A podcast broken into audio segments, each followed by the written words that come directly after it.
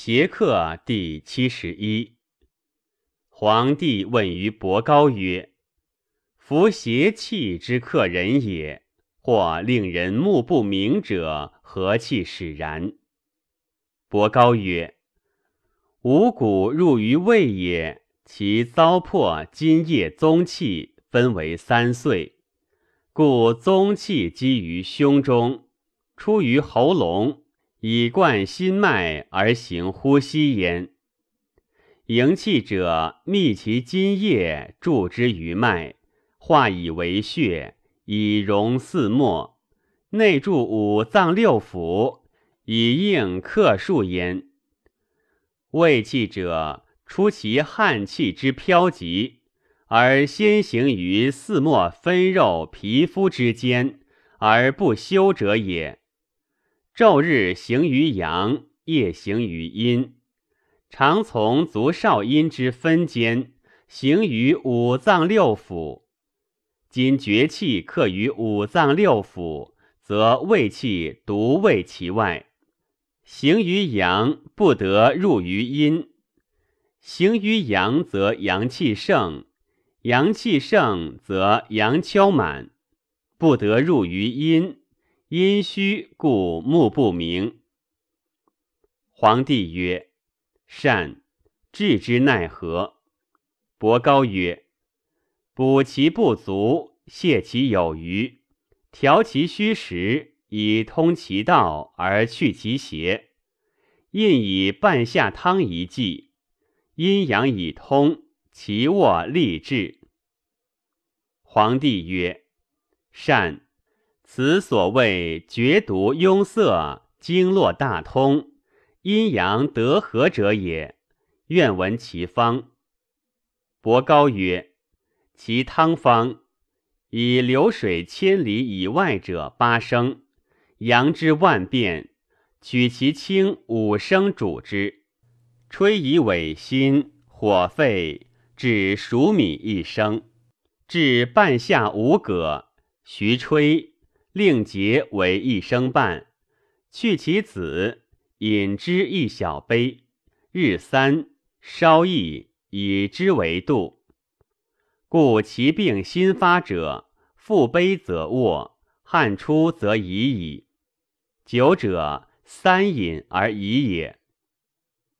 皇帝问于伯高曰：“愿闻人之知节，以应天地，奈何？”伯高答曰：“天圆地方，人头圆足方以应之。天有日月，人有两目；地有九州，人有九窍。天有风雨，人有喜怒；天有雷电，人有阴声；天有四时，人有四肢；天有五阴，人有五脏。”天有六律，人有六腑；天有冬夏，人有寒热；天有十日，人有手十指；辰有十二，人有足十指。经锤以应之。女子不足二节，以报人形。天有阴阳，人有夫妻；岁有三百六十五日。人有三百六十五节，地有高山，人有间隙；地有深谷，人有业国；地有十二经水，人有十二经脉；地有泉脉，人有胃气；地有草鸣，人有毫毛；天有昼夜，人有卧起；天有列星。人有牙齿，地有小山；人有小节，地有山石；人有高谷，地有林木；人有木金，地有巨翼；人有俊肉。岁有十二月，人有十二节，地有四时不生草；人有五子。此人与天地相应者也。皇帝问于岐伯曰：“余愿闻持针之术，纳针之理，纵舍之意，感皮开凑理，奈何？脉之曲折出入之处，焉至而出？焉至而止？焉至而徐？焉至而急？焉至而入？六腑之疏于身者，于愿尽闻其序。别离之处，离而入阴，别而入阳，此何道而从行？愿尽闻其方。岐伯曰：“帝之所问，真道必矣。”皇帝曰：“愿足闻之。”岐伯曰：“手太阴之脉，出于大指之端，内驱循白肉际。”至本节之后太渊，流以淡；外曲上于本节下，内曲与诸阴络会于鱼际。数脉并注，其气华丽，浮行庸骨之下，外曲出于寸口而行，上至于肘内连，入于大筋之下。内曲上行闹阴。入腋下，内驱走肺，此顺行逆数之曲折也。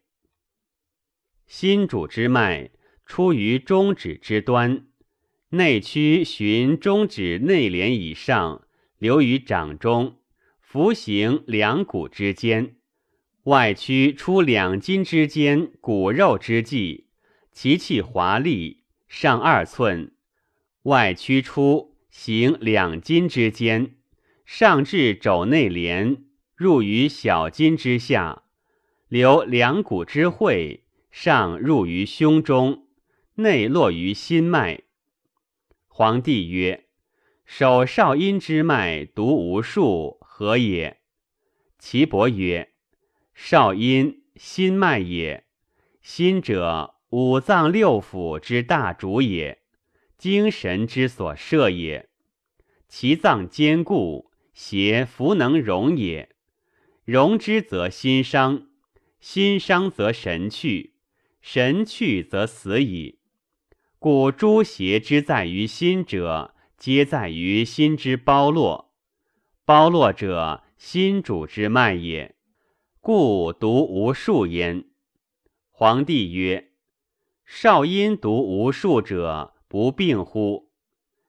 岐伯曰：“其外经病而脏不病，故独取其经于掌后锐骨之端，其余脉出入曲折，其行之徐疾，皆如手太阴、心主之脉行也。故本数者，皆因其气之虚实及徐以取之，是谓阴冲而泄。”阴衰而补，如是者，邪气得去，真气坚固，是谓阴天之序。皇帝曰：“持真纵舍奈何？”岐伯曰：“必先明知十二经脉之本末，皮肤之寒热，脉之盛衰华色。其脉滑而盛者，病日进。”虚而细者久以迟，大以色者为痛痹，阴阳如一者病难治。其本末上热者，病尚在；其热已衰者，其病亦去矣。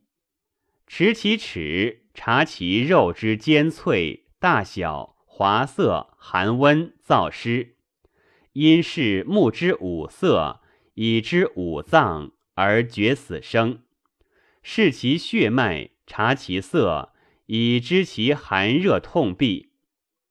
皇帝曰：“持针纵舍，于未得其意也。”岐伯曰：“持针之道，欲端以正，安以静。先知虚实而行急徐，左手指骨，右手循之，无与肉果。”泻欲端以正，补必必夫。辅真导气，邪得淫逸，真气得居。皇帝曰：“感皮开凑理，奈何？岐伯曰：“因其分肉，左别其肤，微纳而徐端之，视神不散，邪气得去。”皇帝问于岐伯曰：“人有八虚，各何以后？”岐伯答曰：“以后五脏。”皇帝曰：“后之奈何？”岐伯曰：“肺心有邪。”其气流于两肘，肝有邪；其气流于两腋，脾有邪；其气流于两臂，肾有邪；其气流于两国。凡此八虚者，皆机关之事，真气之所过，血络之所由。邪气恶血，故不得驻留。驻留则伤筋络骨节。机关不得屈伸，故拘挛也。